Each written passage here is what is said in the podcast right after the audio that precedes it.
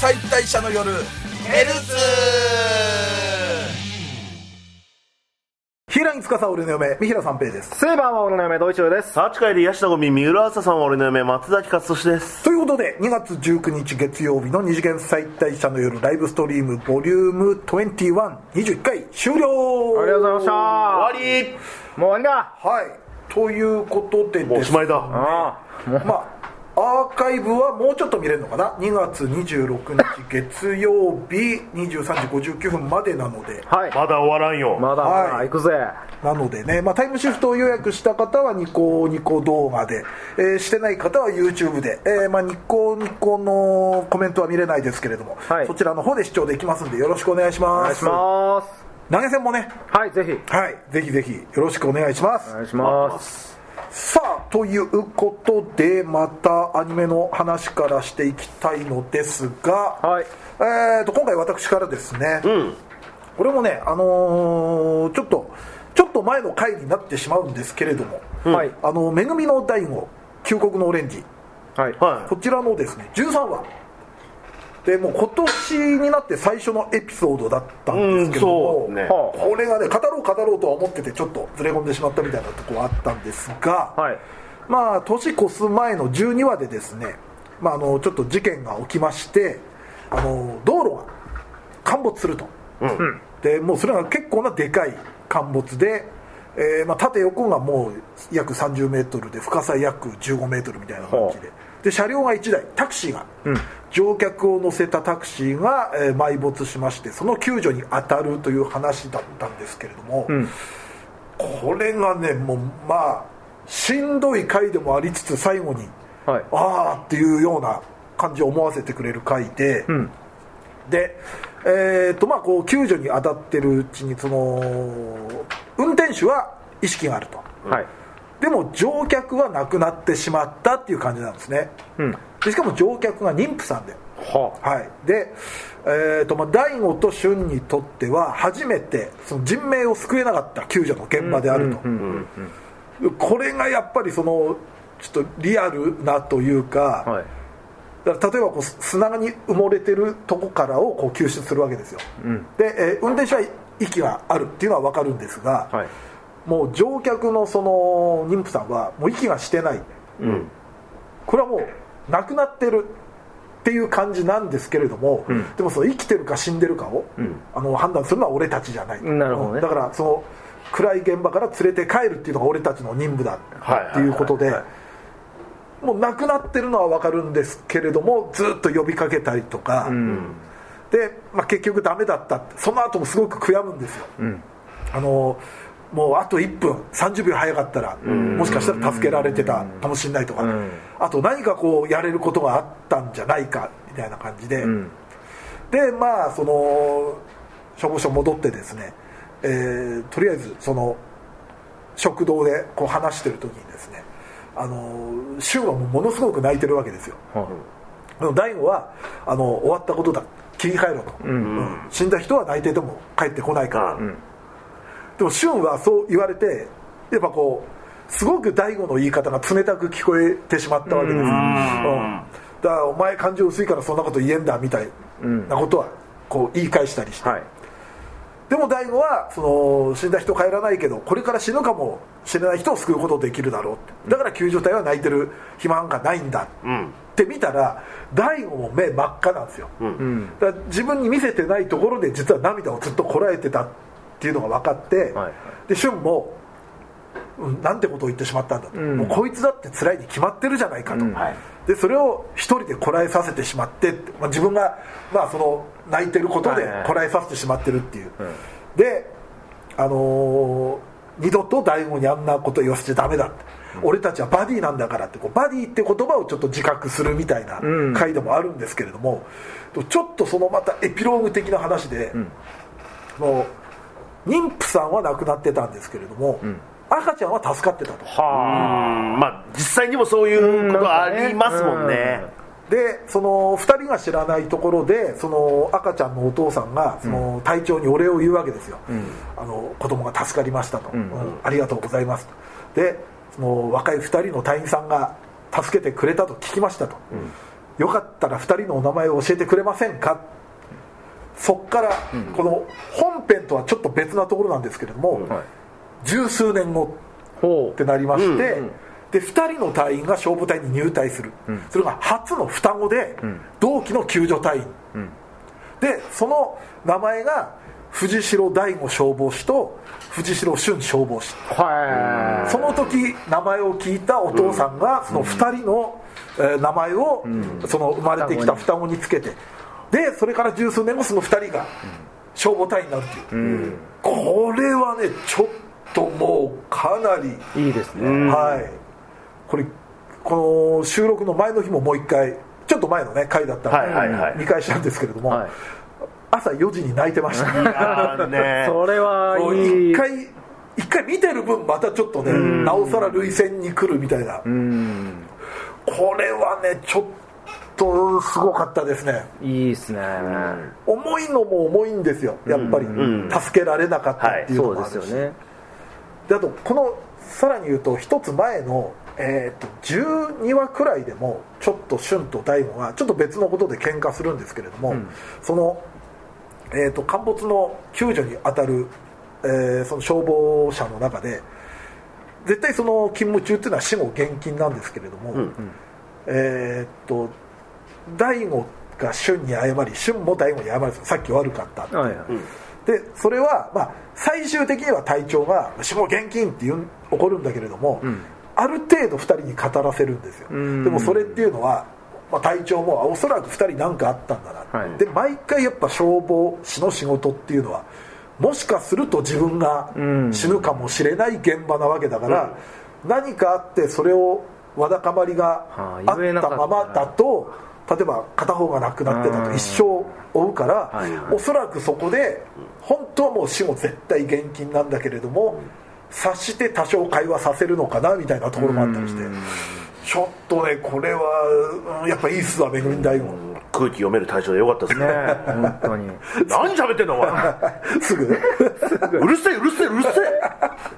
絶対慕われねえわいやでも謝りたくて謝り謝らない死後現金だっつって分かってるだろ何言ってんだ甘えるなだったらもう俺見ない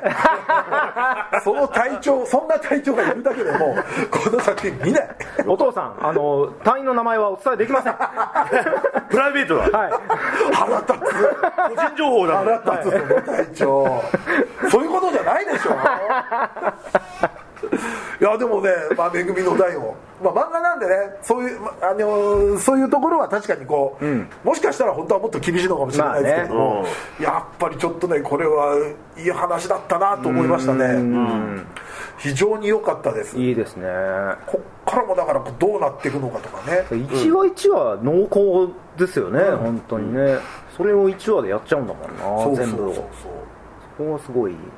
まあだから本当今まあもう十何話だ1 5 6話もっとかもっと1まあもっ話ととかなってますけど、やっぱこの他にももう全然すごいエピソードありますからねなるほということで「はいめぐみの大悟旧国のオレンジ」の13話の話でしどた、はいじゃああー私ですかね、はいえー僕の心のやばいやつ、2期、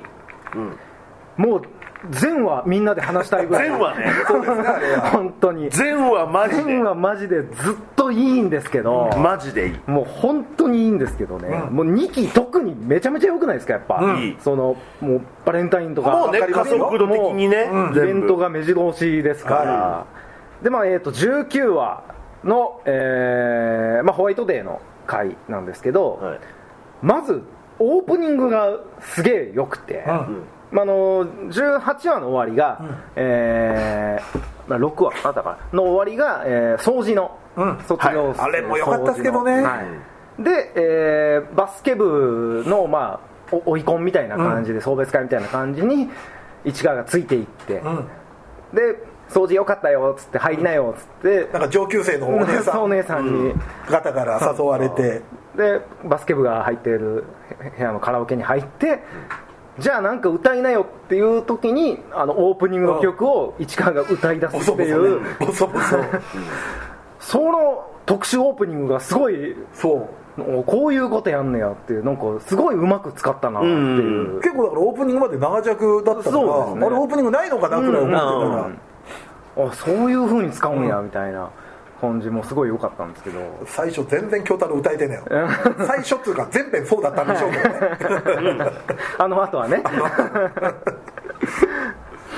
でえー原さんとのダブルデートで、はい、はいえー原宿かどっかそ行うっですてねホワイトデーホワイトデーでですすかね、まあ、えー、と神崎君が、えー原さんにお返しはスイパラに連れていくっていう、それいいなっていう話をしてたら、まあ、一緒に4人で行くことになり、はで、えーまあ、ちょっと早く行って、うんえーなんか買い物をねプレゼントうんプレゼントを買おうかなっていうので2人でいて、まあ、この帽子とかどうかなっつって原さんがこうかぶった被ってらあそれは可愛いな山田には山田がかぶったら可愛いだろうなということでうん可愛いなって言ったら、その時タイミングに、えー山田が来て、うんはい何を可愛いって言ってるんだと、うん原さんのことをねそうそうそう可愛いとうん言ったと、勘違いしてまあ確かにねはいわかるんですけどねまあそう原さんも可愛いですから可愛いですからねで神崎君は「殺す殺す殺す殺す殺す」ってずっと言ってるっていうもう顔ゼロ距離くらいで もうやっぱあのやり取りあいつらの関係性もすごく好きなんですけど、でまあ結局まあなんか手作りお菓子はどうって言われても、いやまあそんなんやっても気持ち悪いだけでしょみたいなアクセサリーなんかもキモキモのキモだ、みたいなうんことを言っときながら最後にまあ渡して、うんえーまあ、2人で駅に座って、んえー駅じゃないかあの、まあ、駅前のベンチにいつもの場所に座って、えー最終的に山田はバレンタインの時にここで勇気を出して渡してくれたんだから、うん僕も勇気を出さなきゃっていうのでマフィンを出して、うんで、まあ、家に帰って食ってくれよって言ったらもうその場でむしゃむしゃ食い出して あの子ってばスイパラで 散々食っ三郎さたん だからそこは市川も気を使って、まあ、散々食べたから、うん家でそうです食べてくれよっつったらもうもうすぐ食べ出して 修正を忘れていたっていうもう動物だったよもうその関係性もいいんですけどで実は家で食べてほしかったのは、中にうんアクセサリーを実は買って仕込んでたっていうのがまたでまあつけて、んそのまあブレスレットですかね、うが入っててで市川に「つけて」って言ってでつけてあげて「どう?」って言ったら死ぬほど可愛い、もう最高の話だったなと思ってでそれ言われて山田号泣ですよ、うんもう結婚式のいや本当にもうねずっといいわデスマフィンってこれのまあ相手を殺す、あの童貞を殺す福野さんの意味の殺傷能力ですよねちょっと話題になったりする、は死ぬほど払いたいらしいですからねあれいね大変だったみたいですからねいやでもやっぱ僕やばって結構僕あのユユニットでやってる夜更かしの会の砂川君とかも、はすっごいアニメを見てハマっておうもう原作まで買っちゃっていおーいや結構だからほんまにアニメ普段見ないんですけどやっぱ、あんなにキュンキュンできるもんなんですね、みたいな感じですげえハマったからちょっと宇宙さんもっと話しましょうよみたいな感 じで、ー結構ほんまアニメ普段見ない人もすげえ言ってくるんですけど、俺砂川さんが何に感情動く人なのか俺全然分かんなかったんですそうよ意外とこういうの僕ヤバなの僕山めっちゃ来たあのって人うん、でもちょっと原さんの話はできなかったんですよねなんですればいいじゃんいや19話の原さんエロすぎませんでしたあのね、僕基本的にお下げ好きなんですよ、はいはいお下げ好きなんですけどあの私服でお下げやめた時の髪をちょっともう、めあのちゃめちゃ可愛かったしだってあの日なんか原さん私服でトレンド上がってたあよ、本当ですかなんか原さんの私服みたいな感じで、うんいやあんなおっぱい大きかはったっけとかうんね、ちょっとエロすぎたなと思って神崎君もいいんですよね、んそのなんで2人誘ったかっていうと、ん原さんがやっぱり神崎君の前だと小食をうん装うと、うんで神崎君はもう好きなだけ食べてほしい、ん笑顔で食べてほしい、もういっぱい食べる君がだ好きみたかいなら山田と一緒にいたらん大丈夫なんじゃないかっていうことで、だから最初どっちかというと山田を呼んだみたいなとこあったんですよ、はいはいはい、もうねもうフードファイターのね 市川君とか1個だけやったもんなそうそうそう ケーいやい市川は小食の感じするな、キうんいやでもほんま、まあ、他にももう本当いい回山ほどありましいやたけど本当そうですね、やっぱあのバレンタインもそうですし、やうんっぱ健太郎秋田健太郎を探すとことかね、ああーあれはね、うん俺一つ前の南條パイセン結構ああーここに来ていい男だなとも思っただけからそのど掃除の会の後半の方ですよね、ちゃんと告白をしてちゃんと振られるっていうもう結果は分かってるけれども、うんその儀式をしてなおかつちょっと市川への背中の押しみたいなのうもんちょっとね、うんだからあの保健室パイセンが出てきた後に、んすぐあの二人が出てきて二出てきたらなんかちょっと慌ててたもん何やってんのそうそう そうせっかく二人きりにしてあげたのにってあ意外といいとこあるなあのパイセンみたいなサッカーやめあたね理由も言わずにみたいな、同情で恋が始まっちゃうだろうみたいなでも掃除の会やっぱりお姉もうん、あの外でねそう結局あれあそこ兄寄りでしたよねあのバイトの子がああそうそうそうそうそうあそこそっそうかうん誘導してくれるっていうとか多分そうしないと、あの声優さんが本当にそこだ けの一話だけのゲストになってしまいすぎるので、そうそうお姉も良かったお前よなかったなうんでちゃんと、ちゃんと録画してて そうそうそう翌週なんかモテてしまういいじゃねえかモテたっていいじゃねえかと思いつつね姉のこう微妙なこう姉心が、保健室の出た後も萌えちゃんは「やったやった!」って萌えちゃんってちょっとゲスなとこいいよな、でも絶対あの子もさ、別にそんな経験ないからさ耳戸島じゃ耳戸島でしょ、もう萌えちゃんがだって秋田健太郎の LINE してましたもんね山田にあ市川が何か探してるよみたいなのうをん LINE してたっていうあいやー萌えちゃんもいいし友達もみんないいみけどんないいですね山田の母ちゃんもいいしなうん最近ちょっと林子が林子ね林子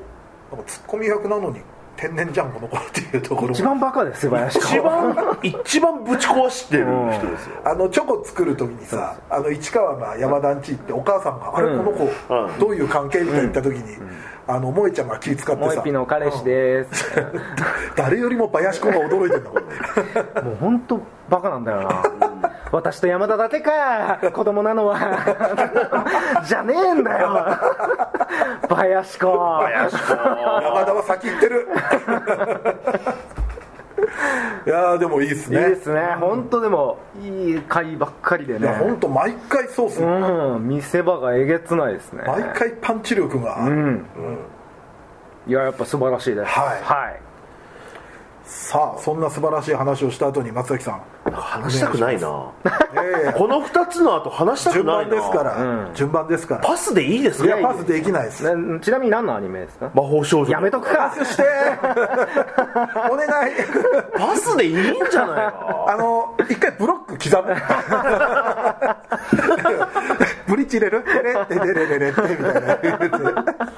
あのはいなおはえっと、生生でも一緒 だよ一緒一緒一緒なんですけど、7話7話七か話俺まだ見てないかもなえっとねうんさよ、ちゃんがね、はいあの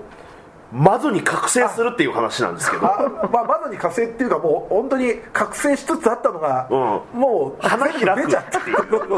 つぼみが花開いたそうかとうとう そうあの前々からちょっと調子がおかしいと、うんうん戦う時に、あのどうしても、あの捕まってしまうと、どうしてもどうしても捕まってしまう何を言っとるのみたいなことで、まあ、悩んだりして、はいであのーそのなんか魔法少女展みたいなのがなんか開催されてて、そこ行ってちょっと気分とかするけど、なんかちょっと自分の中でそのモヤモヤも晴れずにみたいなことあってちょっとなんか本当に自分の中では悩んでるんですよああ大吉さん自身も、んだからこのままじゃいけないと、私は何かがおかしいみ たいなので、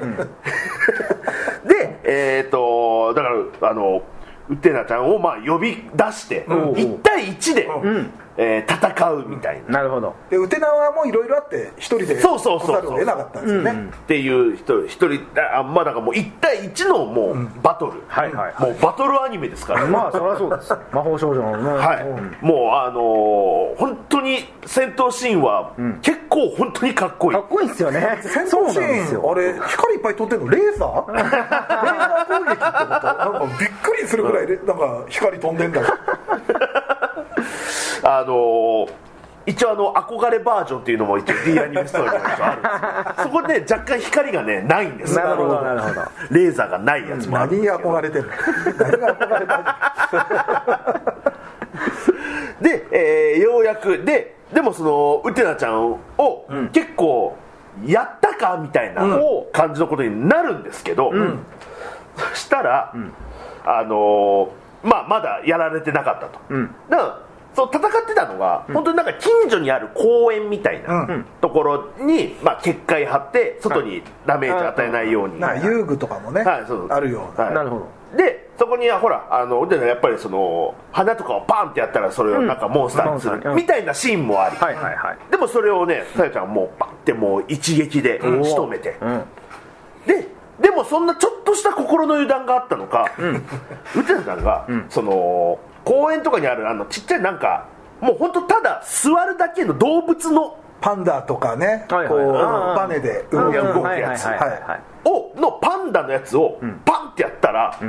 あの三角木馬にな ってでっかいもうそんな遊具見たらフラグしか思え ないよ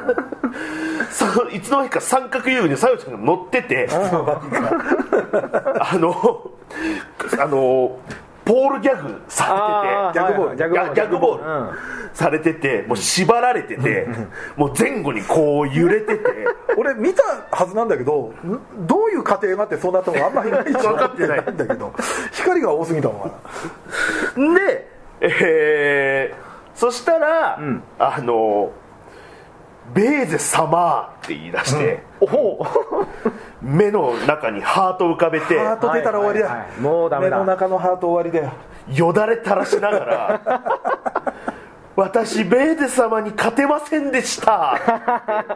おももっとくださいって言ってう、言っちゃったあの足舐めようとするんですよだからもう缶落ちですよ缶落ち、かんあのーだからこれ一周早かったら、あのー先週の B パートで喋ってたぐらいの、 悪落ちキャはラいはいのはいはい話なるほど そうですね、してたかもしれないですけど、でもそれを見た、ウテナまあマジアベーゼは、はあっておあなた魔法少女でしょ、何勝手に落ちようとしてんですかつって正論 ですね解釈違いですつって解釈違いって言葉使い始めましたねだから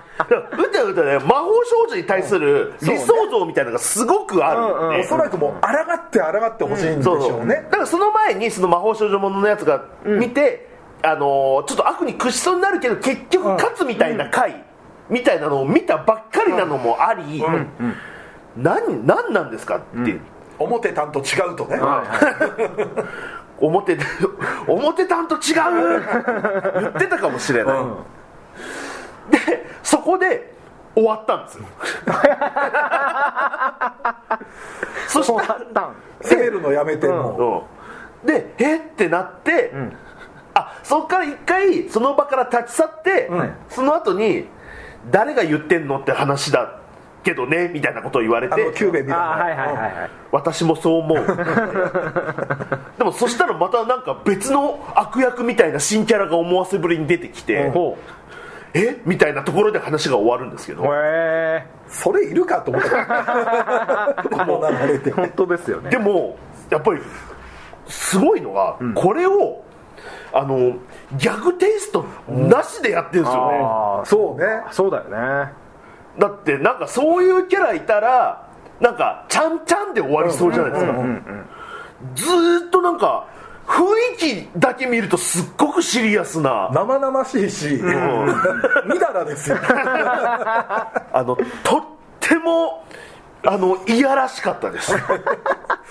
いや本当にあのド M が開眼する瞬間ですね、ねもう白旗上げた状態でしたからねそうですねもう完全にもう、本当に魔法少女もうやめてぐらいのそっか感じでしただからまあ1対1でやってるからこそ、あれは周りに仲間がいたらあれだったと思うんですけども、そうかうんはいはいはいもう誰も見てないっていうことで、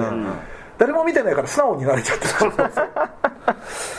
だからね、あのー最近僕のね、ほぼ同期の芸人で、あのー魔族っていう魔あ解散族のね、解散するあのー魔女ちゃんっていうね、卒業した卒業そうあの佐渡山と、あと魔女ちゃんのコンビの魔族なんですけど、あと魔女ちゃんが、えっと、魔女を辞めることになりまして、家庭の事情で魔女をやめることになりましたいや多分本当に本当のマゾそういうこともあるよっていうねなんか奥さんとかにバレちゃうねなのでもしかしたらまだあの佐渡山はあの魔女の相方を募集してる可能性があるのでだってぜひ今の、ですね今の2代目でしょ3代目を探してるそうですそうですもちろんなんでその j ソ o ルブラザ ー3回目のズいやーいやこれはでも非常に僕好みの。まあ面白いですよねもうこれいやだってはちょっと横入りさせてもらうとね、その一つ前もひどかったんですよ、6話でね、俺はほら前にちょっと言ったんですけど、はいあのーアゼンタはい、はいはあんまりあっちに染まってほしくないと、はい俺は常々思ってたし言ってたんですけれども、6話はアゼンタがもう赤ちゃんプレイでおむつつけられておもらし付きでしたからね、もう俺が一番守んなきゃいけなかった少女は一番一番ド派手なおそらく向こうがサイドのリーダーでしょうとね向こうさんはいびっくりしたねえまあ見逃せないですよ、うんいやすごいいやーこれをね、あのー見れてるっていうねまだ見れてるっていう、よかったまあ、人間のその性的な業の深さっていうのをね、うん非常に俺は内容をちゃんとあのーおすごくちゃんとした大人に見せれば、あの一種族レビュアーズより俺アウトだといや思う本当アウト本当にあれ規制するぐらいならこっちじゃないって俺は思ってます、あっちはまだ異種族だからそうそうだしお店、そういうお店が実際にあるよねっていうところからのそうそうそう派生じゃあないと何よりねふざけてた、うん、レビアーズはこっち真剣に女学生を なぶっとるわけやからいやーあれはすごいまあでもだからこそちょっとエロく感じますけどね、いやそうめっちゃエロいんだよエロいんなだよ性癖の海岸じゃないですいかや本当にみんな可愛いしいやーちょっとこれ見逃せませんね、はいうんということで今回はね、はいめぐみの 大悟僕ヤバそして、えー魔法少女に憧れて素晴らしいですね三者今期三様のそう、今期アニメって素晴らしいね素晴らしはいいやいや今回じゃなくてよかったないいろんな涙があ る何まとめてんの何まとめてんの上半身か下半身か知らんけど確かにみんな泣いてたそ今う回そうそうはいどの涙も美しいさあということでですね、はいえーパートはこの辺で,、はいえーで B パートはですねちょっとこれはまたせっかくの、まあ、今回対面収録ですから、はいはいちょっと読書会をしてみたいと思いますのでよろしくお願いいたします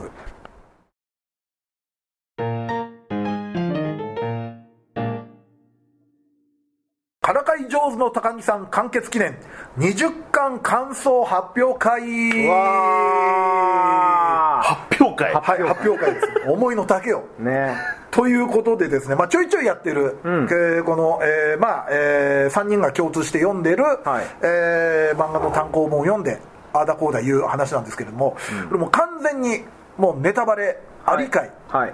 なんだったらほぼ漫画読み上げるくらいの勢いのネタバレになりますのでそうですいつもねはい、まだまあ読んでない方ネタバレちょっと嫌だなという方は一旦ここで、えーまあ、再生を止めていただければと思います、はいはいさあということでですね、いやまあ俺マジででも最終巻出て3人とも何も言わんかったからんあーやっぱ俺と一緒でみんな現実を受け入れたくないんだなって思ってたんですよ 終わったとい終うわったなんてそんなわけないっ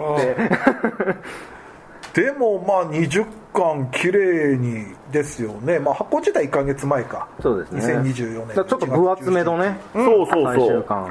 だからあのー元高木さんの方も、はいもう20巻出てたんで、んうんでだから元高木さんの方がちょっと追い越す形にはなるそうですね感じですよね、さあということで最終巻、はいまあ、最初ブランコブランコうんまあ、この辺はでも本当いつものって感じではありますよねそうですねままあね2人でブランコ乗ってて、えー靴飛ばし勝負をして、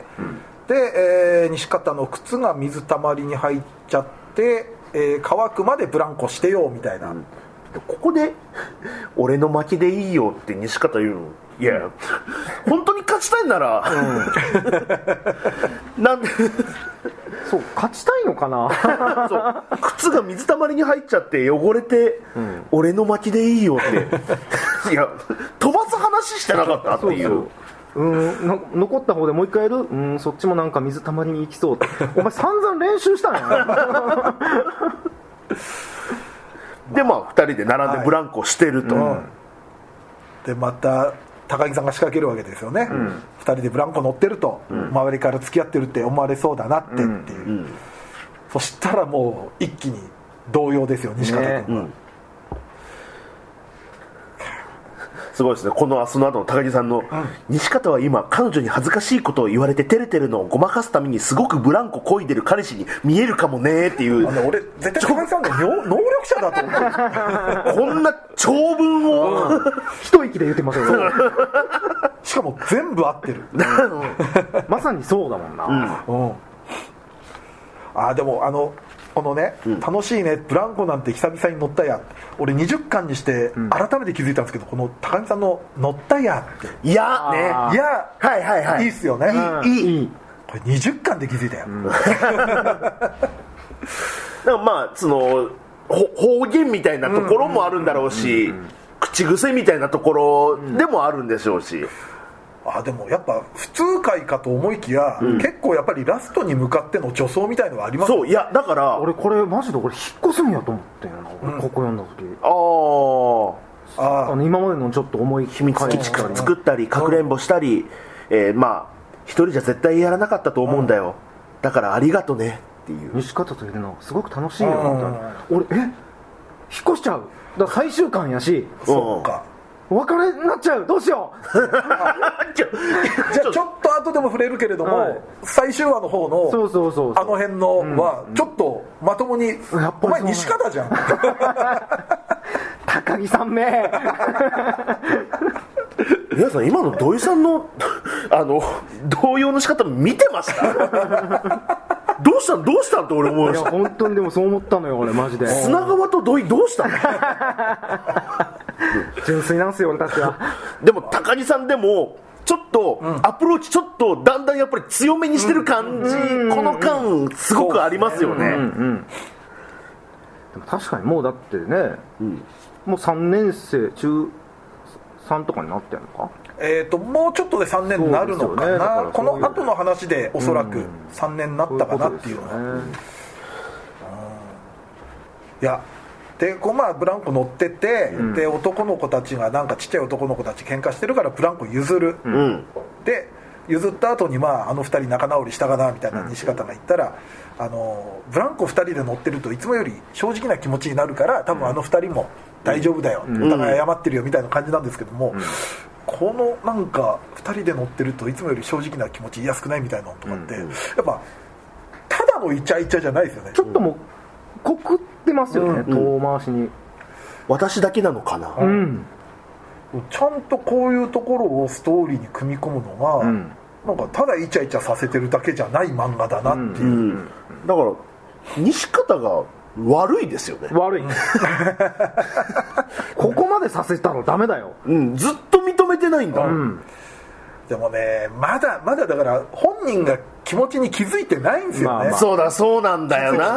何なんだろうこの気持ちっていう、その手よく前の分かんないやになっちゃうんですよ、 100%片思いあんだけ読んでんね やろね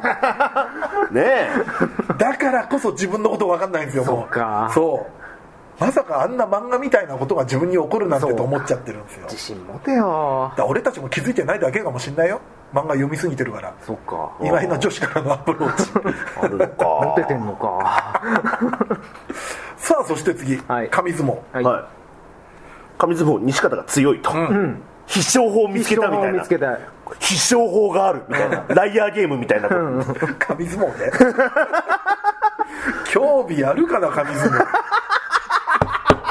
まあまあま正直俺の時代でもなかったよこんなちゃんと土俵 まで作ってね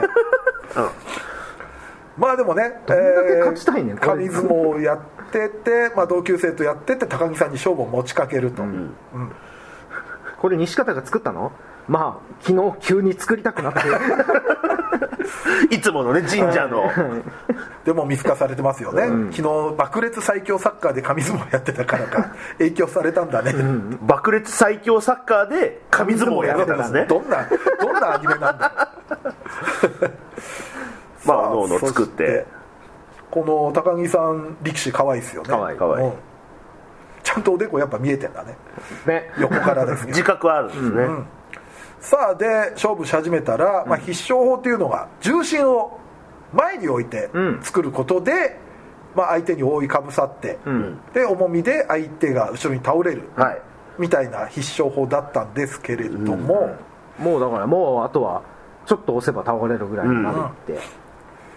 でも高木さんもその辺は熟知してたのか、うん微妙なこのトントンで、うんちょっとこちょっとずらしうてずらして、うん、このままいくと、ん先に西方のが倒れてしま前うにずるずるって、さあそしたら間に合ってどうだってなったらまあ、ほぼ同時にはい倒れて、うん、で西川さんは多分多分俺の勝 ちってもう多分でいいんだって多分でいいいんだうそれは勝ち方でいいんだもうそしたら物言いが高木さんからつきまして、私の方が後で倒れたと思うんだけどな、みたいな、うんで仕切り直すかと言ったらまあ勝負一一回回ここっっききりりだとうんじゃあどうしようか再現してみようようん仕切り直しと何が違うの、うん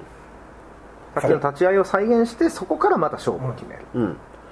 まあ、それなら勝てるだろうとあとはもう前にうん倒すだけ、どんどんやるだけだからうんもういいよってそうそう、んでまたこの力士を立てようとしたら高木さんがんスッと下に降りて、立ち上がってね、西方もこっち来なよ言ったでしょ再現するんだよ私と西方でこれはねこれ高木さん攻めすぎじゃね攻めだいぶ攻めましたよねだから高木さんも焦ってんのかな、焦ってると思ういや俺 本当に焦ってるいやと思う本当に仕掛けが早い、あとこれどこで教わったんだっていう そんなことを昨日何のアニメ見てたのこれは魔法少女に憧れててから見てないよねだってもうハグしてどうくださいくらいの感じの手の開き方するじゃないですかじゃあまず西方が私に抱きつくんだったよね、はいってほら残った残ったってねこのポーズ美しいよ、えですぐ西方は負けましたできるかーがこう心の叫びであって、まあまあまあうん、ああ残念だなどうせ残念な敗者だよ俺は、そうじゃなくてさ私も前に倒れやすくしとけばよかったなって、もう小悪魔もこれもだえてよアダム君 ですねあれかこれはもこう見てたのか昨ち日ょっと好きなんだけどな罰ゲームとして紙相撲もらっていいって、うんう、うんうん記念の品ですからね、西方が私に抱きついてきた記念品っていう、ここなんかはね若干高木さんの方は照れ隠しのような気もしますけどね、だから逆にだからここもなんかお別れするからみたいあにちょっと思ったんですよあどいかた くんさあ次カラオケ、はい、はいこれもう扉絵からしてもうパンチ強くないですか、デュエットしてます一本のマイクでデュエットですよ、漫才師の距離ですよこれさあ、まあ、そもそも2人でカラオケに来てるっていうこの状況がも う、うんでもこれ2人でカラオケ来る理由とかもちゃんとしてるもんな、100%片思いの得点のため、ん2オ人以リジナ上ルでオリジナルクリアファイルがもらえるはい2人以上で来店するとはいでまあ友達バレたくないから高木さん、もうバレてる高木さんを誘ったと、でデートっぽすぎるけど、策があるで宿題をやろうとするんですよね、仕方は、宿題することでデートっぽさから意識をするらしい、なおかつ高木さんからのからかいも回避完璧な、で高木さんが歌をじゃあ一人で私だけで歌おうと、うんうんで100%片思いのオープニング歌うと、うんだから79点、うん聞き入ってしまった宿題をしない まあそりゃそうだよな、ねで自己最高得点だと、うん高木さんが言う、うんあれ前俺来た時80点以上出せてたな、ん勝てる宿題はで、えー歌ったらお西方85点、そう爆裂最強サッカーのオープニングを、んはで、えーそこそこいい点数出したら、もう一回高木さんが100%片思い歌ったら、97点、んで最初手を抜いてたの、しかも自己最高とか嘘までついて本当のことで歌ったのが初めてだったから相当うまいんですよ、ねうん97は相当ですよいねだって高橋理恵ですよ、そりゃうめえわエンディングでいろんな曲聴いたもん全部うまかったカラオケマスター、だからまあ微妙な点数出したら西方勝負仕掛けてくるかなと思った、で罰ゲームが100%片思いのエンディングのデュエット曲、そんな設定あるん だで一緒に歌おうと、んこのいたずらっぽい顔可愛いんいだいでよすなねうん、2って言ってたよね、でも罰ゲームだから西方歌ってで途中で西方気づくわけですよね、ラストにセリフで告白シーンが、どんな曲やねん好きってあるけどねたまに、でさあそこのえー箇所に来るさあどうする西方と思ったら、高木さんの方が好んきと、代わりに言ってあげたよ、西方照れて言えなさそうだったし、いやーこの辺も本当極上のイチャイチャですねねこれ最後のページの、いつか聞かせてほしいな」の高木さんの問いに西方が「まあいつか」っていうのなんてこれは、やっぱり西方悪いよ悪いだから一応ねか心の中では曲のことだよなって言ってるけうどん高木さんからしたらうんいつか聴かせてほしいのは好きじゃないです好かきだけでいいだから西方もまだまあもう俺らから見ればもう全然わかるんだけれども、高木さんが本当に自分を好きなのかっていうところでこうまだ疑ってかかっちゃってるところがあるんじゃないですかあこれで好きじゃなかったら高木さん悪すぎる よー俺見てらんないかもしれないそうですねいただき女子高木ちゃん 奥引っ張られますよ本当に西方だもう やだよ俺夕方のニュー捕まってんのスで見るのでも他のパパから取らないよね西方西方から奥引っ張ってるパパって言わないでくださいさあで次夜更かし夜更かし夜更かしの回砂川つながつながさん出てきなさいつながった伏線がさあもう冒頭から西方が眠いと「うんで夜更かしでもしたの?」っつったら、え昨日出た100%片思いの最新刊読んだら面白くて夜中に前回読み直してたとかなぜバレてるまあねやるけど 読み返すでまあその前の間いいとこで止まってたねと、うん池尾がキュンコの目の前で眠り始めちゃって、キュンコがドキドキするとこで続くだっええとこで終わるなね池尾とキュンコですからねで最新刊どうなっキュンコた可愛のいみたいな 今これもこの今更 キュンコめっちゃ可愛くないですかいやわかるよキュンコは可愛いですよ、で最終巻どうな最新巻どうなった抱きついてみた膝枕匂いを嗅いで みたねもしかしてキスとかネタバレは言わない主義だから、でまあ一緒にその日も帰りつつ眠い中、ずっと眠いですよ西方は、でしりとりで勝負しようと、うんうんでまたいつもの神社寄って、んしりとりするんですけれども、んまあ、西方はちょっと賞賛があったみたいで、いうんわゆるラゼめでいくわけですねはいはいはい、はいお尻が「ら」で終わる言葉連発して、ん高木さんに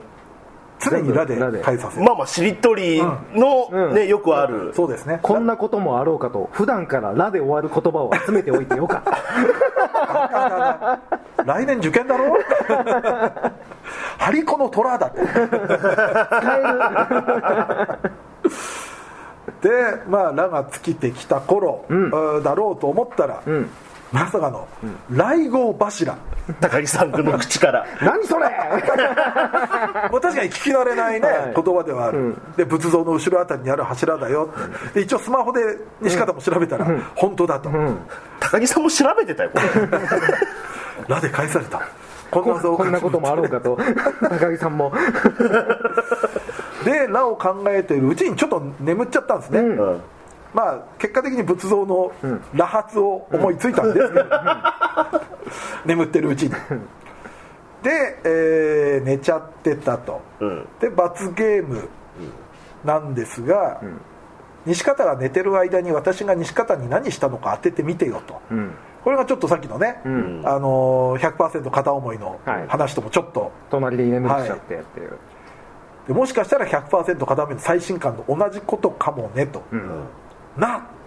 西方はだから読んでますからねそうですよね、多分キスとかしたのかなって感じなのかなうんもしかするとうんあー明かされてないですけれども100%片思いの中では、うんうん罰ゲームなのに西方が俺の負けで いいそういうことじゃないもう罰ゲーム終わんないよそしたら無限ループだよこんなのした らもうまたこの罰ゲームがなっちゃう、うんで、えーしりとり勝負仕掛けたのは楽に勝てそうだったからじゃなくてなんかビッグ勝負で寝落ちさせてからかうためにしたのか高木さんはとか思ったら違うよと、西方がネタバレしてくれないから目の前で男の子が寝ちゃったら何したくなるのか気になってさと、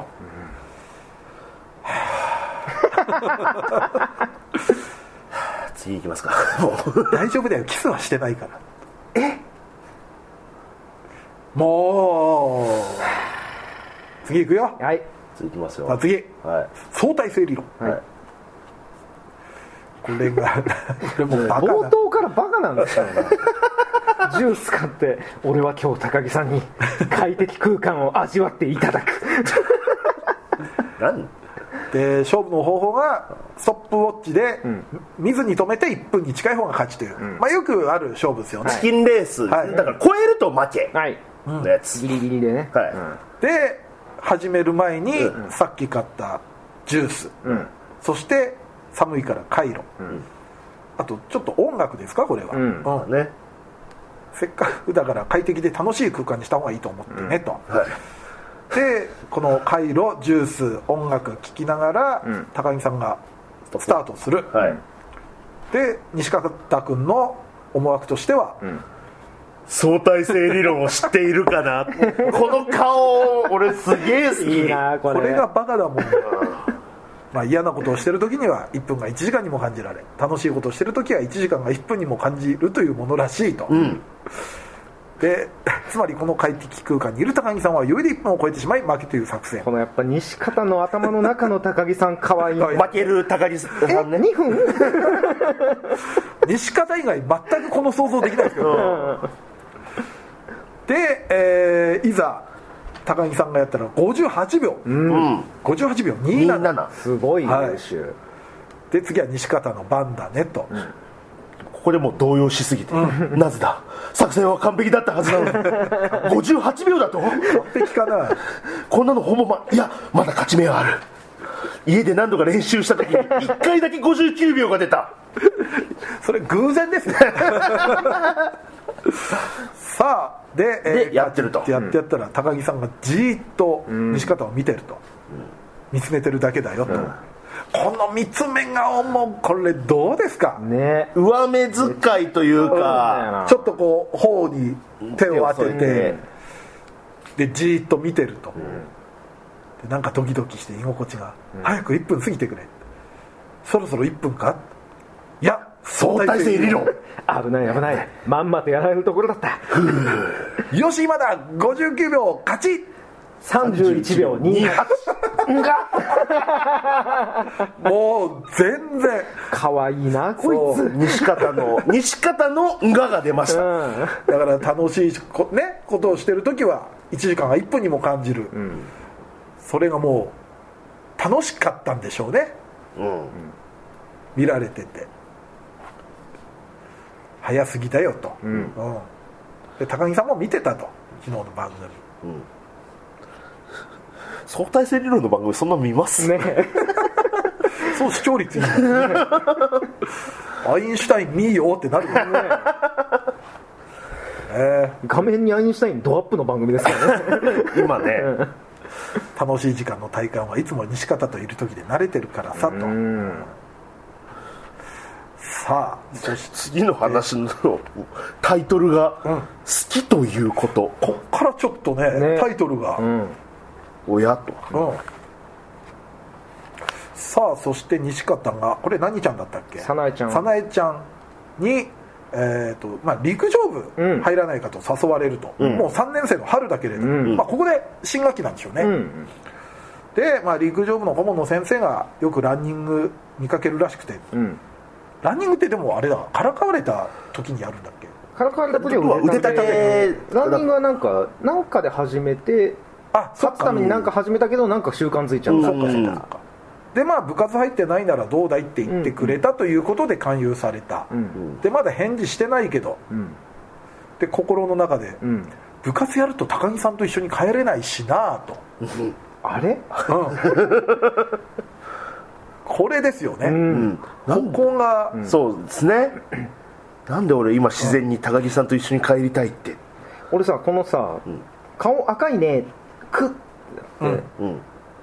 頬赤らめてうんチラって見るじゃんうんうん高木さんのことこのチラの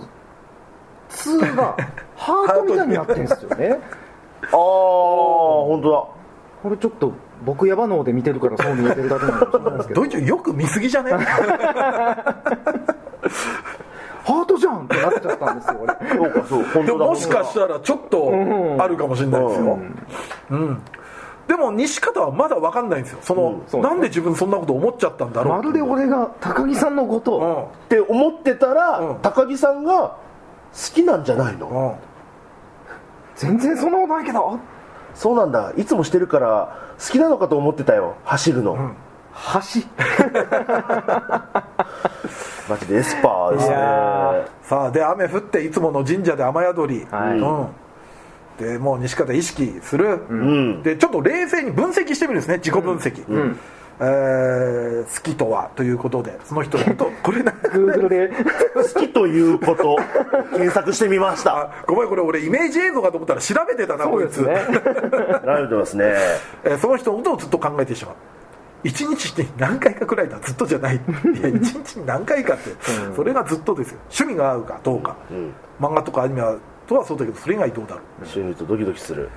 ちそょの人,、うん、注意してるけどしてるというよりさせられてるのかもその人がいるから頑張れていると感じるそういう場面はいっぱいあるけどどっちかというと負けたくないって感じかな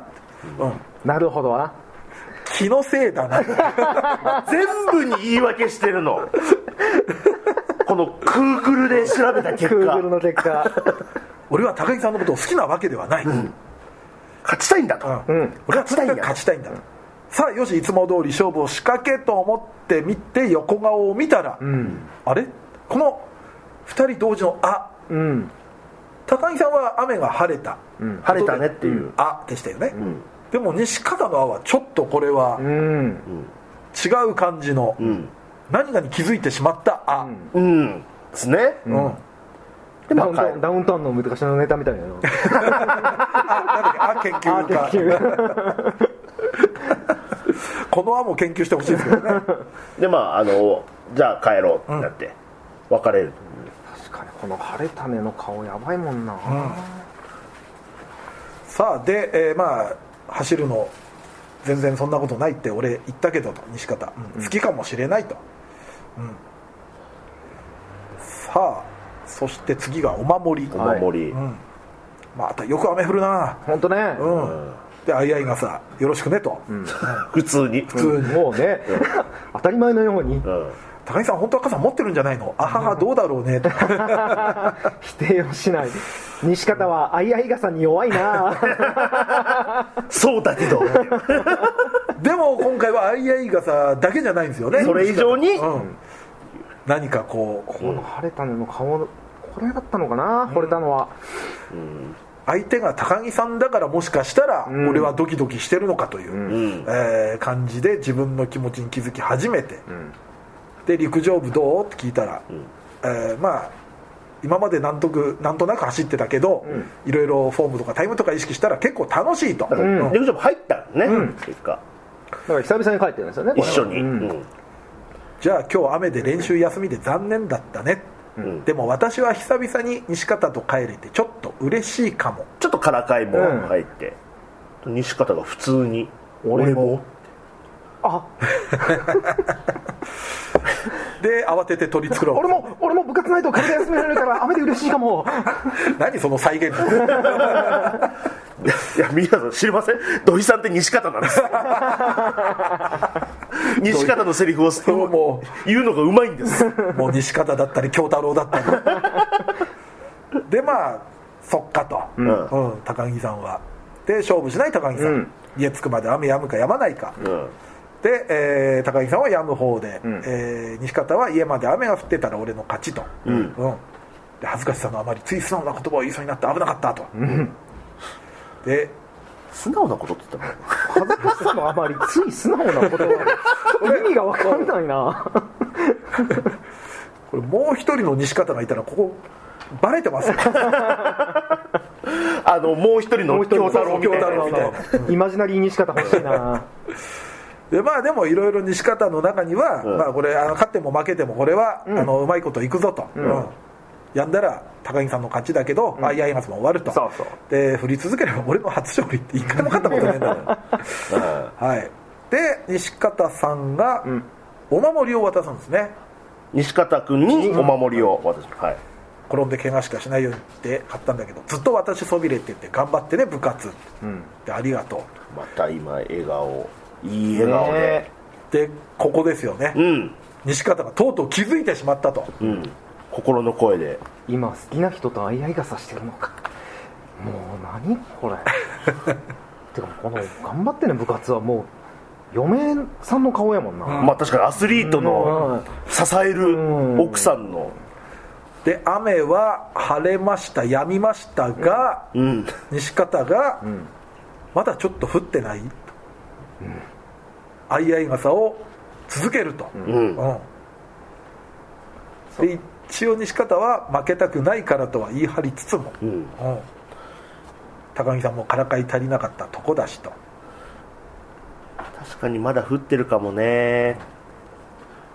うん多分まだ降ってるよとここの中2人だけの世界ねみたいなのがいいですねうん猫があくびしてるけどねさあということでですね、はい次もうこのままいっちゃいますよいやセリフはい、はいなぜなら時間がない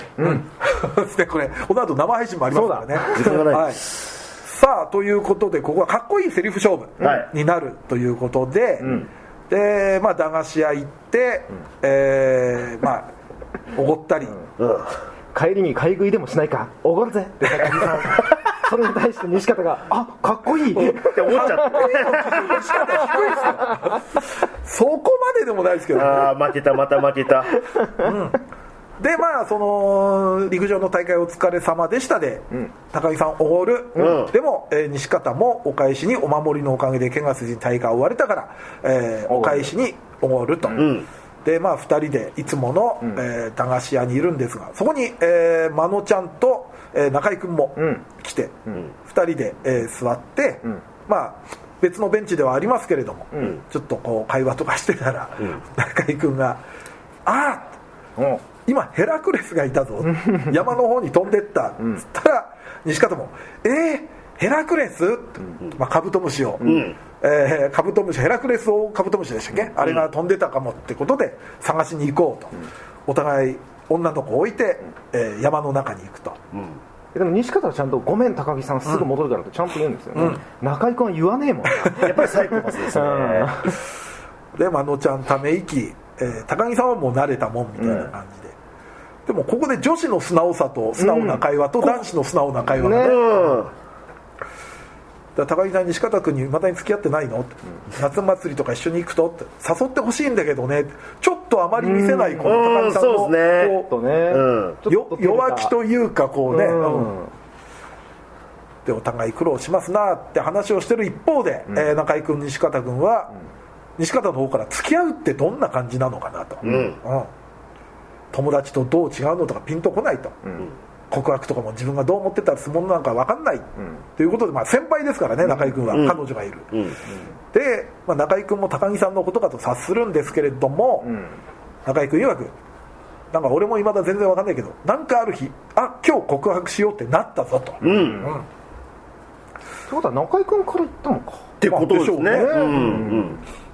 で西方はまあ参考にならなさすぎるなと勇気出して聞いたのにってことで、で、まあ、真野ちゃんと中居君は帰ってって、でそのまま高木さんと西方は海に夕日でも見に行こうぜとのことでこれまだかっこいいセクションがねかわ続いてますから海行きます、もうでもこの海での2人なんかさ、付き合ってないとは言わせないですよ、夕日が赤いなああかっこいいセリフかっこいいセリフに仕方下手下あ手下手だな同じ同じ夕日 をでもそこで高木さんが西方が言ったらかっこいいセリフ教えてあげようか、やっぱ高木さんもちょっとじれったいとこうろがあるんですよんだから攻めてますんですよね、こんなに自分はもうオープンにしてんのにと、うんでヒントも出しますね、西方は夏休み何か予定あるうんで予定特にないけど、ん高木さんの方らじゃあって言いかけてるんですうよね、んでも西方は陸上部にはちょこちょこ行こうと思ってる、うんで、え3年ってもう引退じゃないのって聞くと、まあ、せっかく好きになったことだし、うん続けていきたいなってそれに高校でも陸上部入ろうと思ってるし高校では大会でいいタイム出してみたいんだっていい笑顔で、ここの高木さんのそれを受けての表情、うんこれ逆光で見えなかったのかな、ねえ西方本は当ねねこれクリティカルでしょこれはねこれは相当だってその後ちょっともう水かけるってことはんごまかしですもん、うん高木さんの中では敗北ですよ私が考えてたセリフじゃないのになんかかっこよかったから悔しくてって言って水をバシャっめちゃめてちゃ恋する乙女の顔しとるなねでも西方分かってない今のがどの辺がって、やっぱり漫画にないようなセリフだから分かんない、こんなの知らないんでしょうね、で水かけ合って、うんあこの見開きのうんかーこれはもうん、さあそして、えーあこの「またやりたいやうん」やのね語尾、そうそうダそイうヤで「またやろうよ最後の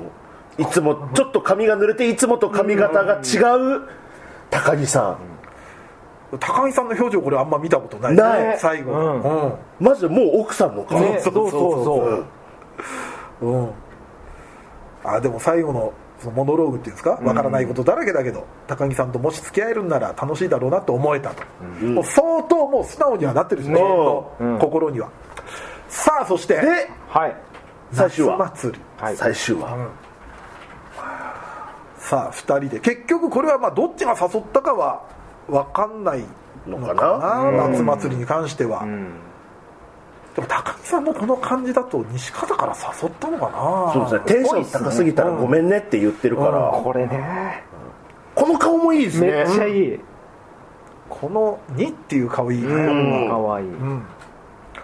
でここで、えー高木さんの浴衣姿とかを見て、うん西方が「あ隣今にい俺、てうほんしずいっとと隣にいてほしいと思った」うんああそっか中居君の言ってたこと、こういうことかと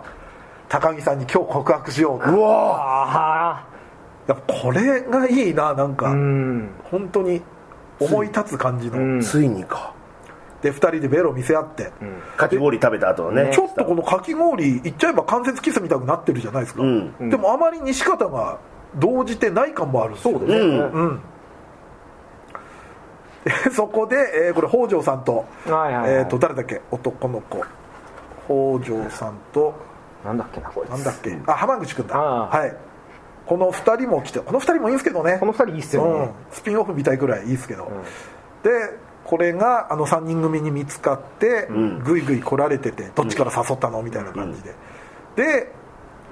西方と高木さんも2人で来てるぞみたいな見つかうん、スケープゴートにして、んでまあばらけるみたいな感じになって、でいろいろまあヨーヨー釣りだなんだしてて、うんで、まあ、山の近くでスマホ通じにくいし、はぐれないようにしないとねみたいな、んで花火を見るともう高木さんもちょっともうこの辺になるとうんあそこ西方からそうですよはぐれないように手でもつないどくっていつものからかいで来たら、うん、じゃあって西方の方からえ、うんへって顔ですもんね、うんこの高木さんなんて、でまあ今日花火までいられるんだよねと、うんはい、まあ、ただのデートですねこれねマジでただのデー夏祭りデート、ト、うんでどこで見よっか、うんよく見えそうなとこ見つけてるからそこで見ないって探しててくれたんだうんここももうかなり乙女な顔するんだよなこれだからアニメのうんあの場所うんってことなんですかねあーまあ舞台はね一緒あでれしあょうねのアニメで花火見るシーンって、はいあの階段あれもはぐれて階段であれ原作あったっけあれおアニメオリジナルじゃないあかれなだったような気するよね確かはあだからちょっとフィードバックさせてるとこはあるんですよね、でまあえー西方がもしかしたらここで告白するのかなみたいな流れになったら、うんあのミータという猫をはい高木さんが見つけて、さあドイツここ慌てふためいたでしょあなた、ずーっと高木さんが引っ越しすると思ってたかそらうそうそうそうえ最後に撫でておかないとさ、うん最後うん来月引っ越しちゃうからさだから西方も会うの今日が最後かもえちょっと待ってくれよ やっと気づいたんだぞもうさ西方のセリフにない西方のセリフ読み始めてるよこやのっ人と気づいたってのに今い俺日告白するって決めたのに俺はでまあそれでちょっとこう呆然とする西方、うんで高木さんと会えなくなる、だったら告白できなくてよかったかもしれないと思っちゃうわけですね、会えないならこの気持ち伝えない方が、でこの高木さんはこんな冗談なんて言わないって分かってる感じもいいですね、で、えーはぐれてしまったことに気づいて探し回ると、はいはぐれちゃううん、で、えー、真野ちゃんと中居君に会って、えーはぐれたっていうことを、まあ、高木さん見なかったって話したら真野ちゃんが花火どこで見るとか伝えてないのもしかしたらそこにで伝えてないって言うんだけれども、花火を見る場所は伝えてないけどと。けど、うんでここで真野ちゃんにお礼言うんですね、ありがとう助かったよ、え真野私何もしてないけどそうどういたしま して、うん、で走ってるとこがこのここですよね、場所は高木さんに伝えてないけど、うんいつも高木さんに勝負のたびに考えがバレバレで心が読まれてるみたいで見透かされたくないと思ってたのに今回は伝わっててほしいなと、んでその場所に行ったら、高木さんいると、んいてうん花火の場所ここで正解だった、うん、でミーター追いかけるに夢中ではぐれちゃって手繋いでてくれたのにでも会えてよかったよと同時に花火上がって見開きで好きです高木さんとこれ最高じゃないですかこうだな高木さんもちょっとびっくりしてますよ、うんで高木さんが花火の音で聞こえなかったよいやとだからもう一回言って好きですもう一回いい好きです花火もどんどん鳴ってるんですそうよ好きですのたんびに花火がドンってなるからで何回目かに、ごめん本当は最初から聞こえてたうん私も好きだよ西方といや俺らは知ってたけどね俺らは知ってたのよ、うん、だからね好きだったことには驚かない、でもようやくここにたどり着いたかっていうことの考えですよね、このだからこの最初の最初の聞こえてた時のこの顔ねねえ高木さんのたまらんわっていう顔でまあ引っ越しってのはまあこれは、まあ、あよくあるミスリードで、ミータのことだと、ミータ飼ってるおばあちゃんが息子さんの家に引っ越しちゃうっていうこれもう手を西方がうん置きに行ってんすよ、そう高木さんの手にそう上に置いてるっていうのが、でもしかして私が引っ越しするから告白したのっていやそうじゃないよと最初から決めてたましたもんねこれからもよろしくねってよよろしくお願いしましゅ 大事なとこで噛んじゃったね、だからここもそうっすよねだから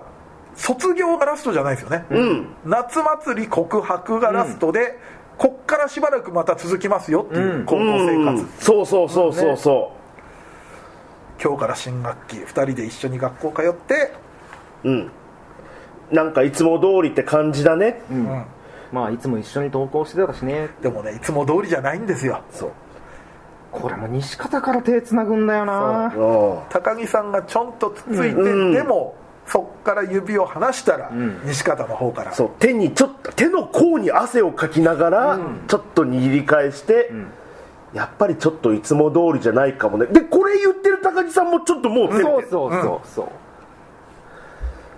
西方はいつも通り顔が赤いけどね、っていうところで高木さんも顔赤くなってますから、ねうんそだからいつも通りじゃないんですよそうで西方はそれ言い返せばいいのに高木さんはいつも通りからかってくるけどね、からかいのチャンスなのにね、本当だよ、で終わりいやでもねやっぱりこれ元高木さんがあるから、ゴールは分かってるじゃないですか、はいはいはいだからこそ家庭がこうどうなっていくんだろう、うんけ結末はだって分かってるわけじゃない、俺らも俺らバカじゃないから、バカじゃないバカじゃないから、こんなもんだって付き合わないわけがないんだからでもやっぱその過程をどう美しく描くかですよね、いやでもこれ知ってたこの後の「からかい上手のも」「からかい上手はてな」の西方さん、はい、これまた始まってんのよねそうなんですよどういうことまあ、これはでもねやるだろうとは思ってましたよね、元高木さんの大体巻末末ぐらいに、んこのちょっと成長したちーちゃんっぽい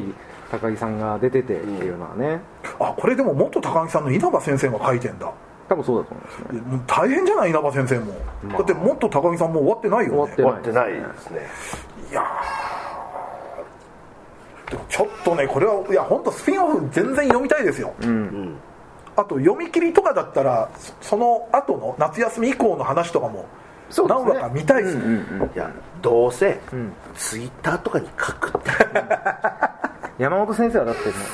春期を書かなきゃ死ぬんだよ自分の命のために書く からそう それが思春期症 候群違うよということでですね、いあのー驚くことなかれ、はい43分喋ってましたねああもっといくと思ってたはいでも途中で止められなかった、はいということでですね、はいえーまあ、とにかく、えー、からかい上手の高木さん、はいえー無事完結ということで、はいおめでとうございます、お疲れ様でしたお疲れ様でした本当にはいさあまた、えー次は他の高木さん西方さんで読んでみたいと、今度はやってみたいと思いますので、えーどうもありがとうございました